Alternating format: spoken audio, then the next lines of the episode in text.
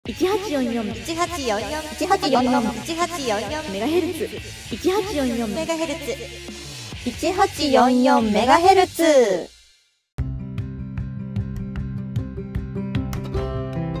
野球協カープ女子コンビによる野球にまつわるエトセトラを語り尽くす番組 1844MHz パーソナリティの小夏とマピです。よろしくお願いします。あっちいね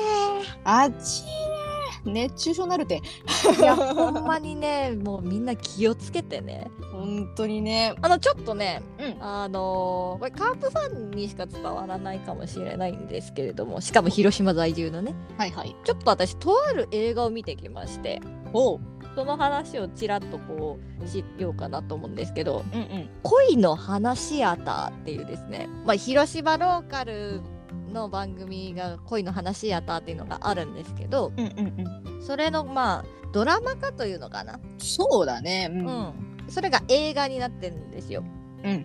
あのまあ、恋の花シアターという番組自体はそのカープのねこのエピソードっていうんですか過去とかうのんエピソードだったり、まあ、カープ球団のもしかりそう選手個人のねそのうんエピソードみたいなのをこう紹介するみたいなドラマ仕立てで、そうね。ううんうん。っていう番組があるんですよ広島には。うん。でそれをシネドラマにしたっていうのがこれ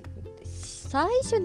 2018年に公開とかだったのかな広島の、まあ、ちょっとちっちゃい映画館とかでこうポンポンポンとやったりそうね。東京とかでもちらっとやったりしてるのかな、うんうん、っていうので、まあ、そういう映画があるんですよ。うん。はい。でちょっと近場でですね恋の話やった映画が上映されるっていうことでこれはせっかくだし見に行こうと思って見に行きたかったんだけど、なかなか行けてなくて、あ、まあそうね。なかなか機会がなかったりするよそねう。そうそうあの大きい映画館でやってないからさ、うんうんうんう。ん、っていうのでちょっと見に行ってきたんでまあちらっとその話をしようかなと思います。うんなるほど。うん、あらすじを紹介するんですけれども、はい東京で夢破れふるさとの広島に戻ってきた奥崎愛美24歳は人生に迷っていた祖父の経営する映画館は経営なんてもうすぐ閉館するという晩作尽きたと諦めている商店街の人々の前に満面の笑みを浮かべた徳沢が現れる彼は自信たっぷりに恋の話恋って魚の恋ですね、うんうんうん。まあ、カープのことですねはい。を語り始める昔のカープはお金がなくても知恵を絞って生き残ってきたとそして広島カープの昔話を出しながら映画館復興のさまざまなアイディアを提案する突拍子もない提案に困惑するあいみと商店街の人々だが彼が語る知られざるカープのエピソードに驚きを隠せない戦後スポンサーを持たぬ貧乏市民球団であったカープはそれまで誰も考えなかったアイデアを絞り出し何度も危機を乗り越えて成長していったカープヒアをもとに試行錯誤し始める商店街の人々映画館に少し活気が戻ってきたかのように思えた時突然謎の男徳沢が姿をくらませる呆れ返る愛美たちだが次第に彼が来た本当の理由が明らかになるそしてカープが25年ぶりの優勝に向かう広島の街にドラマが起こり始めるというあらすじでございます。はい。これね、うん。マピア見に行ったことあるこれ映画。見に行ったことがね、ないんですよ。見たいんですけどね。これはうね、ん。全カープファン見た方がいい。素晴らしかった。これはね、もうあのーべしゃべしゃでした私。ああ、もうね。涙で。うんうん。貧乏球団貧乏球団みたいなさこう、うん話はさこうちらほら聞いてるけどさ、まあそうもうね。ここ20年ぐらいのファンだから私は。うんうんうんうん。まあちょ言うたらなんだけど汚い市民球場もまあちらっと知ってるぐらいでうん。そんなにねその昔の本当にこう球団創設当時の話なんかはさ、うんそんなに触れる機会がなかったんですけど、まあそうだよねう。ん、もうその球団立ち上げの時期からうん。あのカープってね球団創設1年でね、うん解散の危機だったらしいんですよ。はあそうなカープがねな1年でなくなるかもしれなかったんですよ。の。ああ、それは知らんかったかも。 そうなので結構何回かカープなくなりそうな時期があって、うん。うんそれをこうまあいろいろねその当時の監督だったりうん。っていうのがいろんなアイデアを出してお金がないならではの策というんですかはそれでこう乗り越えてきたんだよっていうエピソードを出しながらその閉館間近の映画館後のアイディアとしてこうこう盛り込んでいくっていうようなストーリーなんですよ。うんうんうんうんうんで実際にこう作中でカープが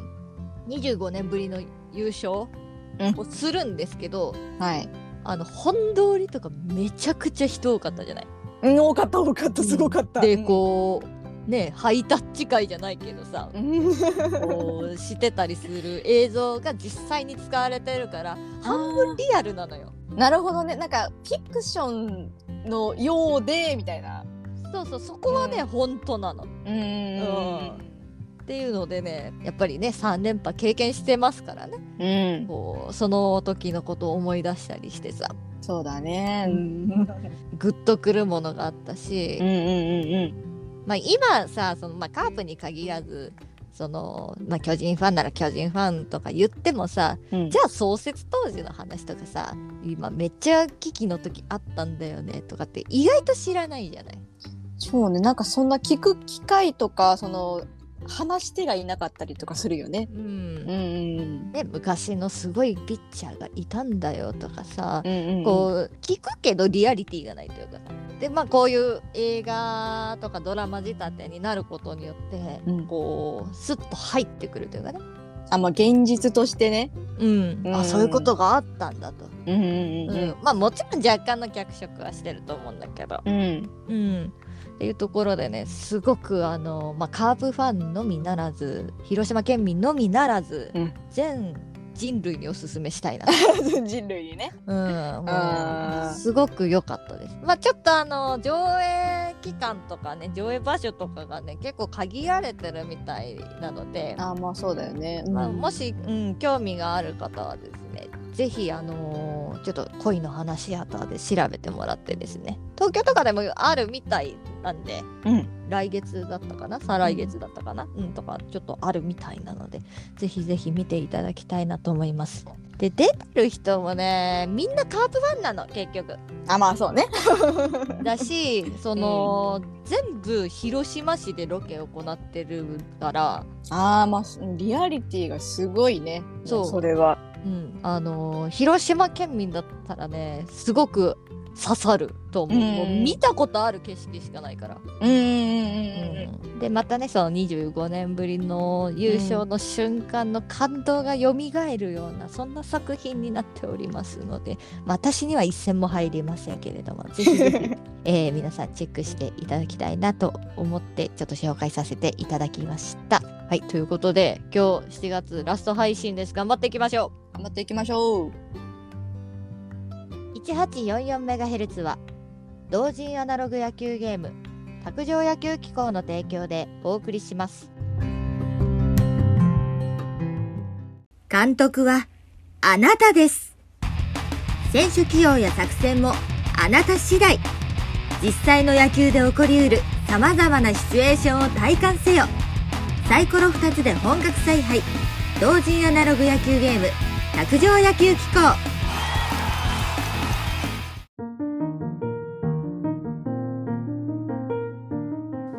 はい、えーもう3週続けてになりますが、マイナビオールスターゲーム2022の話をま たしたいと思います。もうネタないんかいってはい、感じですけども、はい、無事ね、あの26日、27日で開催できまして、うんいや、本当不安だったんですけど。そうねその、第一戦の、まあ、前日だか当日だかわかんないですけど PCR するよっていうところでね、まうあ、ん出なかった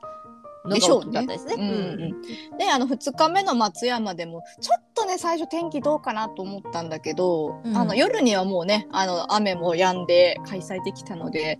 一応天候にも恵まれたかなというところでそうね、うん、はい、ということでですね、えーマッピーはね、ホームランダービーが楽しみなんですよって話をね、あの、1週目、えまあ、先々週ですね、はうんい、したと思うんですけども、ということで、えっと、ホームランダービーの結果をね、ちょっとさらっと、はい、お知らせしていこうかなと思いますが、えーホームランダービー、えっと、1日目ですね、26日の第1試合目、まあ、第1組み合わせ目ですかね。うんはい、こちらが、えっと、先行が横浜 d n a の牧選手、うんそして高校にソフトバンクの柳田選手うんで、あのホームランダービー行われたんですけども、こちらは、えー牧選手がまさかの1本、そしあてら柳田選手が2本ということで、で柳田選手が、えー準決勝の進出がここで決まりまして、えー第2試合目の組み合わせは、えー阪神大山選手と西武ライオンズ山川穂高選手と行われたんですが、はい、こちら、えっと大山選手がなんと4本うんそして山川穂高選手が5本、おーはい、こちらは山川穂高選手が準決勝進んでおります。はいで、えっと、26日第3試合目の準決勝が、えっと、先ほど勝利した柳田選手と山川穂高選手で、えーこちらがですね、なんと柳田選手7本、そして山川穂高選手が3本ということで、柳田選手が最終日の決勝に、はい、えらえー残っております。はいはい。これ高校なんていうんだろう先行がまあ牧選手が1本だったら高校はね結構楽なんですよねもう1本でも超えたらその時点で終了だからそううそうそうそうそうそう。んなのでね、このね、マーキ選手ね、一歩だったのがちょっと、あの、予想とは外れたなっていう感じだったんですけどう、んそうねまあでも緊張するよね、あの場面うね。ん一発目ってことですからねそうそうそうそう。うんいや、このね、あの、第2試合とね、第3試合のね、間があんまり空いてなくてさ、うんうん続けてね、打つんで、山川選手がね、ものすごい疲労してて、そうだねそう準決勝で3本しか打てなかったっていうのもね、まあ柳田選手的にはあの、まあ、順番的にラッキーだったのかなっていう組み合わせだったんですけども、それにしても7本はねすごいよね。すごいうん本当にあのー清宮選手をねあの、うバッティングピッチャーに指名しましてあそうそうそうそうそうそううんあのーあれみたいですよ自主トレとか結構一緒にやってまあマナ弟子というんですかねあなるほどね。うんそれで指名したみたいですようん、かなりねあのバッティングピッチャーとしてのね、うんあの清宮選手が良かったみたいでうね、んあの打ちやすかったみたいです。そうですね、はい、そして、えー次の日27日ですね、うんはい、こちら、えっと第4試合目として、はい、行われて、えーこちらの先行が阪神の佐藤輝明選手そして後攻が楽天の浅村選手ということなんですけれどもこちらもですね、えっと佐藤輝明選手が、え1本しか出なくてですね、うんはい、浅村選手が2本で、えっと準決勝進出しています。はいそして第5試合目が先行ヤクルトの村上宗隆選手、そして千葉ロッテのレアード選手ですね。こちらはですね、村上選手がね、かなり打つって予想してたんですけど、こちらがね、なんと2本で終わってしまいまして。いやーそう、もっと打ってね、くれるかなと思ってたんですけどうん、えーで、高校のレアード選手が3本で、はい、準決勝進出しています。はいそして準決勝が、えー先行が楽天の浅村選手、そして後攻がロッテのレアード選手で行われて、えーこちらですね、浅村選手が2本、 そしてレアード選手が3本ということで、うんレアード選手が決勝に進出しています。はいなので、えっと、決勝が、えー先行ソフトバンク柳田選手、そして後攻がロッテのレアード選手ということで、結局パ・リーグじゃない。 そう、結局パリーグだったんですよ。あ であれですね、レアード選手はもう全試合高校ですね。あちょっと有利かもね。有利かもね。うん。 はい、ということでね、こちらも期待が持てる決勝だったんですが、えー先行柳田選手が、なんと、えー予想に反して3本で終わってしまいまして、うん。はい、そして高校のレアード選手が4本ということで、ホームランダービーの優勝は千葉ロッテマリーンズレアード選手ということで、おはいなっており ます。寿司ですね。寿司です ね。握りましたね。握られましたね。はい、たくさん握りました。えいやー、これね、あのー柳田選手がね、やっぱり、あのー、26日の準決勝でさ、7本も打ってるもんだからさ、えうん結構期待してたんですが、なかなかね、こう、ずっと打ち続けてるからさ、やっちぱょっと疲労もねあれじゃないあるん一だろうけ試ど合一試合目というかその、うん、前日の分はさ一日目の分は、うんペイペイドームでやったわけじゃない。なんかあるかもね。あるかもね。うんはい。ということで、えっと、あとです、ホームランダービーの優勝は、まあ、レアード選手で決まったんですけども、えっと、また別でですね、日産桜賞っていうのがありまして、ほこちらがですね、このホームランダービーの7試合通しての打球の平均速度が一番速かった選手に贈られる賞なんですけれども、えーこちらが埼玉西武ライオンズ山川穂高選手に贈られておりますう。。うわーでも確かにさ、うん山川選手の打球ってちょっとライナーあ、級そでうさそうそうそうそうそう。そうそう入ってくじゃんこうアーチを描くというより、そうね、なんかこう、すくい上げるというよりかはもうなんか、まっすぐ来るよね。うん、スこうタンそド空にに向かって打ってるなみたいなうんうんうん感じするから確かにね打球速度は一番速いかもね。うん。多分パワー的にもね、かなりね、ある方だから、うんもうやっぱりなんか山川選手といえばあの膝 膝をついてね打つホームランがすごい私はうん印象的ですけれども、パワーですね。パワーですうね、んおめでとうございますおめでとうございいまといしうことでた。はい、サクッとホームランダービーの結果の紹介させていただきましたはい、しかしパ・リーグやね。パ・リーグやねどこ切り取ってもパ・リーグや ね。うん、交流戦の悪夢がねちょっとオールスターで蘇ってしまっておりますけれども、はい、もう嫌ですね。嫌ですねはい、えーえーそしてオールスター本番の、はい、結果の方もですねちょっと振り返っていこうかなと思うんですけれども、はい、まあまず結論から申し上げますと、はいはい2戦ともパ・リーグの勝利で終わっております。いやー、いい試合でしたよ、で も。あいい試合でしたよそんなボロ負けじゃなかった。うん本当にね。うんじゃあまず第1戦目振り返っていくんですけれどもこちらが4月26日火曜日 PayPay ドームで行われました。はいえー先制はセ・リーグだったんですけれども、うん1対2で迎えた6回裏パ・リーグの攻撃ツーアウト満塁からオリックス宗選手がタイムリーを放ち試合を振り出しに戻します。はいはい、でそこからは0-0-0-0と続いて最後9回の裏またパ・リーグの攻撃なんですけれどもツーアウトまで行ったんですがはいなんとここで日本ハム清宮選手のサヨナラソロホームランが飛び出して劇的なサヨナラ勝利をパ・リーグが収めました。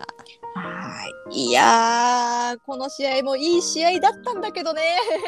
まあねこう数字だけ見るとねやっぱ1点差だしね。うんうんうん、でこの試合の勝ち投手がん松井裕樹投手これ楽天ですねはいで負け投手がカープの森下投手となっておりますホはームランはセ・リーグよりビシエド選手が、えーソロホームランパ・リーグからは山川選手と清宮選手のそれぞれソロホームランが飛び出しておりますいはいはい。続いて第2戦目。こちらが27日水曜日に松山坊ちゃんスタジアムで行われました。今度は逆でパ・リーグが先行、うんセ・リーグが後攻となっております。はい。はい。えー、こちらもね、セ・リーグが1点先制してるんですよ。そうなんですよ ね。その、え1回の裏に先制した直後2回表に松川幸選手のタイムリーで同点とされます。はいそのまま6回にはソフトバンク柳田選手がソロホームランを放ってリードを奪いそのままずっと0-0-0-0で最終的には2対1でこちらもパ・リーグが勝利をしております。はいパ・リーグは11人の豪華投手リレーで勝利を収めております。まあ、この試合、なんといっても、やはりもうこの人がね、全部持ってくんですけれども、はいロッテの佐々木朗希投手が先発というところでね、はいセ・リーグは床田博之だったんですけれども、はええ い。ひろきて。広木だったんですけどね。うん佐々木朗希と床田博之だったんですけれどあももうあの実力的にはごごご互 角だよ。えーやはりねあのまあ松川選手とのこうコンビネーションがバッチリだったのかバッチリじゃなかったのかよくわかりませんけれど も後であの佐々木朗希投手文句言ってましたけどね松川選手。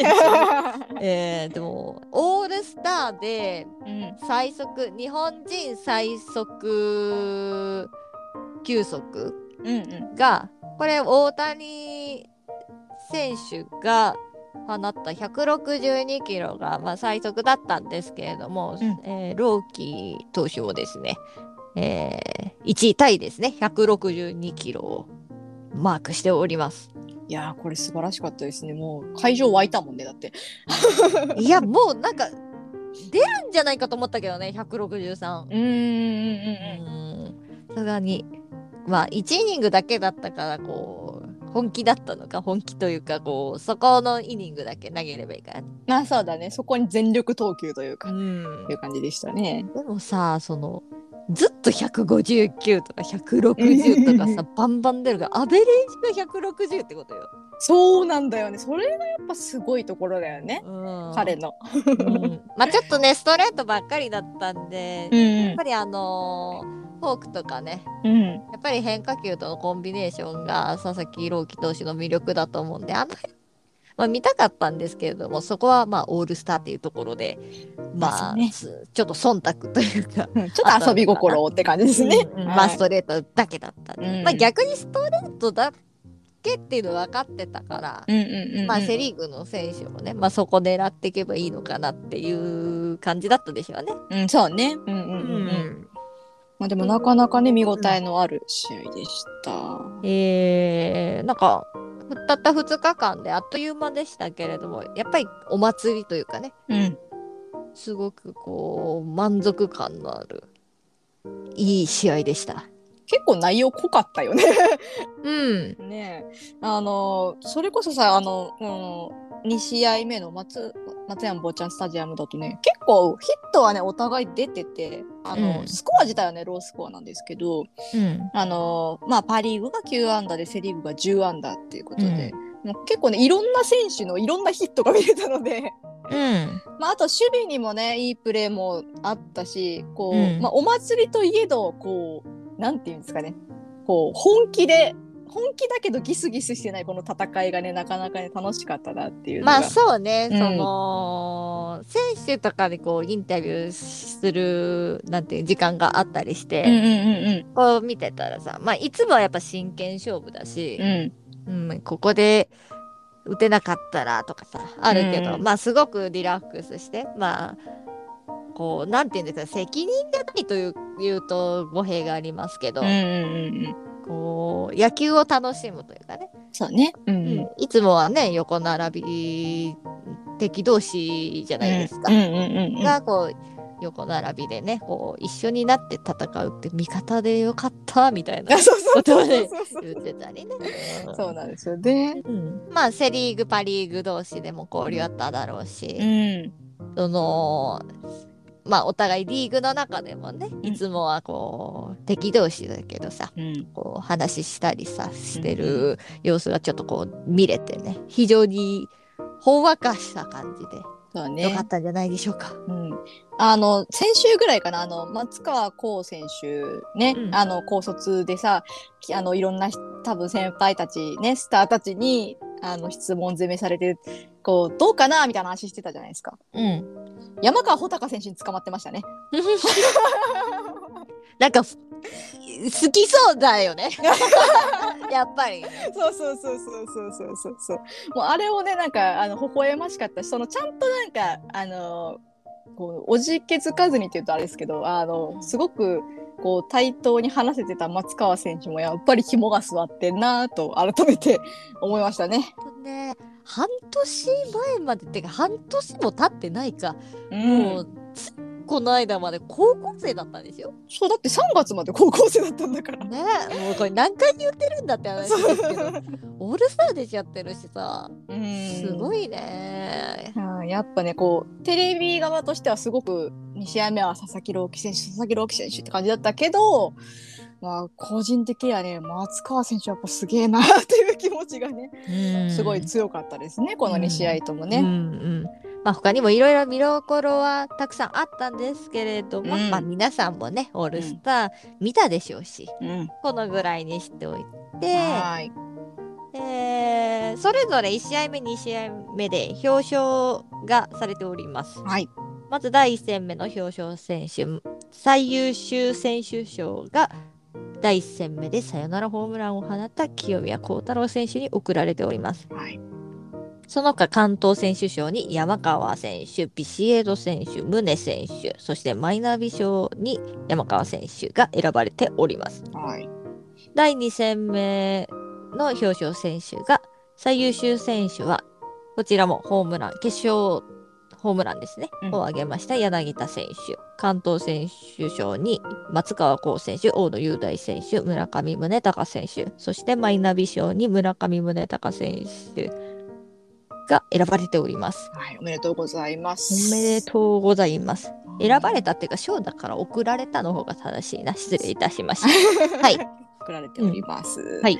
はい、いやーでも本当にね今年ねあのどうなることかと本当に思ったオールスターゲームだったんですけども、まあ、うんやっぱりなんだかんだ言って楽しかったなっていうのが最後の感想かなと。思いますねまあできてよかったですよ特に私さその、松山で行われた試合でねすごういん子供たちが多多いなと思ったの。うんうんうんうん確かに。でめったにさ、まあ、毎年どっかかしらの球団がね、うんこの公式戦をやってるけどさ、うん地方球場だからさなかなかこう見に行く機会って。ね、ちゃんとプロ野球選手見に行く機会ってそうないじゃない子供たちにとって、ないね。うん、そこでねやっぱこうファンサービスじゃないけど佐々木朗希選手が登板したっていうのはねすごく子供たちにとってね思い出になったんじゃないかなと思います。うんそれこそねこう野球選手を夢見るさ子供たちもきっといっぱいいたはずだからさ、うん、こう夢がね膨らんだんじゃないかなとうん、思ったオールスターゲームでしたね。はいよかったですね本当うに。ん、開催できたことに本当に感謝。うん、本当ねあのーまああのーオールスターゲーム終わった後にちょっとうんオリックスの山岡投手がですね、コロナウイルス陽性っていうところでちょっとまあ出ちゃってるんですけれども、うんうん、うんまあ、心配ではありますけれどもまああのー大丈夫でしょう。うんでしょ う。うんうんうんうんまあちょっと他にもねあの参加されてた選手がならないとも限らないの限らないのでちょっと心配なところではありますけれどまずはまあ開催できてよかったねっていいんじゃないでしょうか。まあではね、マイナビオールスターゲームね、今年も楽しませていただいて、本当に選手たちおよび NPB には感謝ということで。そうですねまうたん来年も無事に行われることを祈るばかりですね。塗るばかりですね。はいでオールスターの話はここまでです。結構長く喋ってますけど。はい。 はい。一昨日から後半戦がスタートしております。 はい。いいやー。やーですよ。 まあ、カープファン的にはいやーって感じなんですけれども、ももうあと何試合ぐらいだ、うんまあ、各チームだいたい90試合から97試合とか8試合とか多分う、うん消化してるはずなんで、まあちょっとチームによりけりですけど、うん、うん。あとでも50試合あるかないかぐらいそうだね。って考えたら、もう、もう、もうすぐすぐよ、そんな。だってまあ8月9月10月頭ぐらいまで回るかなうん。あでもこの2ヶ月ですよどっちもね結構順位表ゲーム差で見るとまあどこかがすごく大型連勝大型連敗しない限りはこう分からないなっていう状況がずっと続いてるので特にセ・リーグはねそうね、セリーグがね。うんヤクルトも少し調子を落としてきているのでうんうんうんうん。もう団子ですよ。そうなんですよ。もう当時のさ、なんか14ゲームとかじゃなくなってき て。うん、ちょっと一桁ゲーム差になってくると、うん。これはワンチャンあるかもねっていう。まあ本当にそのヤクルトが大型連敗してどこかが大型連勝とかするとわからないし、まあ、ちょっとね巨人が結構もう1週間以上ですかうん試合ができてないんですね。なんでこれがまあその予備日のところに持っていかれるんでもしかしたら巨人待ちみたいな形になるかもしれないですけど。ね、可能性は大きいですよね。うんうんうん。まあちょっとわからないです。セ・リーグもパ・リーグも。パ・リーグなんて特に団子だもんね。うん、うん、まあ大団子ですよねどっちもね。うん。あんまないんじゃないいやこんなにずっと混戦なのって。こんなにぐちゃぐちゃっとなって、その、順位もさ、結局もう予想がつかないぐらい、こう、次の日には、 こことここ変わってるじゃんっていう感じにね、もう今なってきてるので、うん。うんいやー、これはね、どこが A クラスに入るのかもわかんないし、ちょっとね最後までもつれそうな気はしますよ。うん、まあでも逆に今年これはこれで楽しいんじゃないですか。い やーまあねまあどっか一強というよりはねやっぱりこれぐらいこう、最後までわちゃわちゃした方が面白いかもしれないですね。ということでまあ残り試合数も少なくはなってきておりますけれども最後まで応援していきましょう野球協カープ女子コンビによる野球系ポッドキャスト番組 1844MHz プロアマ問わず観戦記成績セーバーメトリクス球場グルメ写真の撮り方メイク術などなど野球にまつわるエトセトラを語り尽くします毎週日曜日お昼の12時に各種ポッドキャストにて配信中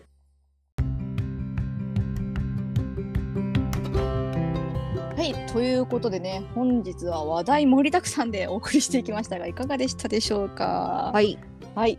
ということでね、もう7月も最後の配信というか、今日でもう7月一番最後の日ですね、もうね。 1月31日だ。明日からもう8月なんですけれどうも、わー夏休みじゃないですか。夏休みじゃないですか。ということで、まあ、子供たちはね、キャキャキャキャと楽しい夏休みを過ごせてるのかな。まあちょっとこれないとも思うね前言ったかもしれないけどちょっとコロナでねなかうんなかパッとはできないでしょうけどね。ねうんまあでもあの家でできる遊びもまあだんだんだんだん進化してきてるのでね、あうのん楽しい夏休みを過ごしていただければなと思うんですけども、えーまあ明日から8月になるということで、えーメールテーマの方も、はい、ちょっと8月新しいものを発表していこうかなと思います。はいえーもうすぐ100回配信 1844MHz でやってほしいことというテーマで募集していきたいと思います。。実は今日で95回目の配信なんですよね はい、もうそんなになるんですよね。まあちょこちょこ厳密にはあの多分違うんですけど。ううんん、その0.5回みたいなとかあったりす そうそるうんそうでそうそう実際には多分もうもうその100とか言ってるかもしれないですけど。まあそのなんていうかレギュラー会がもうすぐ100回っていうことでそうです待ねっ。てよ123もう9月の最初の配信ぐらいそうね、9月の一番最初の日曜日かなうんうんが100回になる予定となっております。ああじゃあちょううどいいですね、ちょうどいいですね。うんなので8月中にですね、いやーやっぱ1844メガヘルツね、こう最近あんまりね、こう新しいことに挑戦できてないしなーっていうのもありまして、あの中の人たちが多忙すぎる。ダウす ぎる。ああの社畜すぎるということなのでねあのぜひぜひあの選択希望選手の皆様方的にいやこんなことに挑戦してほしいなとかこんなお話をしてほしいなとかとかこう何でもジャンル問わず 募集していこうと思いますのでぜひぜひメールフォームの方で送っていただければと思います。はい。なんだろうね。何、何何してもらいたいんだろうね。まあ最近ねなかなかこう有料配信もね更新できてないっていうところでねそうそうあのずっとやるやる詐欺してるのよ。そうなのよね。 グッズやりますとか言ってやってないし。うんこれは良くないなっていぐうらいな。もう配信しかしてないんでね、最近ね。そうねもうもう配信して編集したらもうぐったりなのよ、うん、もう寝てる。うん限界を感じてます があ、まあ、うん、ちょっとなんとかね、頑張りたいなとうんいう感じでございます。まあ、あとはあれですよ、こう、YouTube チャンネルも動いてねえなっていう話もそうだね。ありますので、まあ、あの、こんな動画を撮ってほしいなとか、まあ、あとあれですね、まあ、最近流行りの切り抜き動画とかね、やってほしいなとか、まあまあ、いろいろ、あの、リスナーの皆さん的にね、あの、うんやってほしいこともしかしたらいろいろあるかもしれないので、うん、もう無茶ぶりでもとりあえずお聞きするので、そうね。うん、 VTuber でもいいしね。あれ、 キツネツしようよ。 VTuber か VTuber 化するしかないね。うんで、キツネダンスするしかないいね。やだそれ 3DVTuber 化するしかねえじゃねえか手間がかかりすぎるな、そかれかは。りすぎるなコストもかかりすぎるな、うんまあまあでもねあの面白いとは思う、うんちょっとこの流行りに乗らないと。ビッグウェーブに乗っていかないとということなのでね、まあ、ぜひぜひあのメールフォームの方でよろしくお願いいたします、はい、ちなみに8月16日で無事2周年だそうですよ。やってんね2年やってんのということで、えー、1844MHz では皆様からの感想や質問などのメッセージを募集しております。Twitter のアカウント、アットマーク 1844MHz、もしくは番組概要欄のメールフォームやスタンド FM のレターなどからぜひ番組に参加お願いします。ハッシュタグ 1844MHz で感想もつぶやいていただけると嬉しいです。その他 SNS などのリンク集も概要欄からチェックお願いします。また8月にお会いしましょう。お相手はパーソナリティの小夏とマピでした。1844MHz は同人アナログ野球ゲーム、卓上野球機構の提供でお送りしました。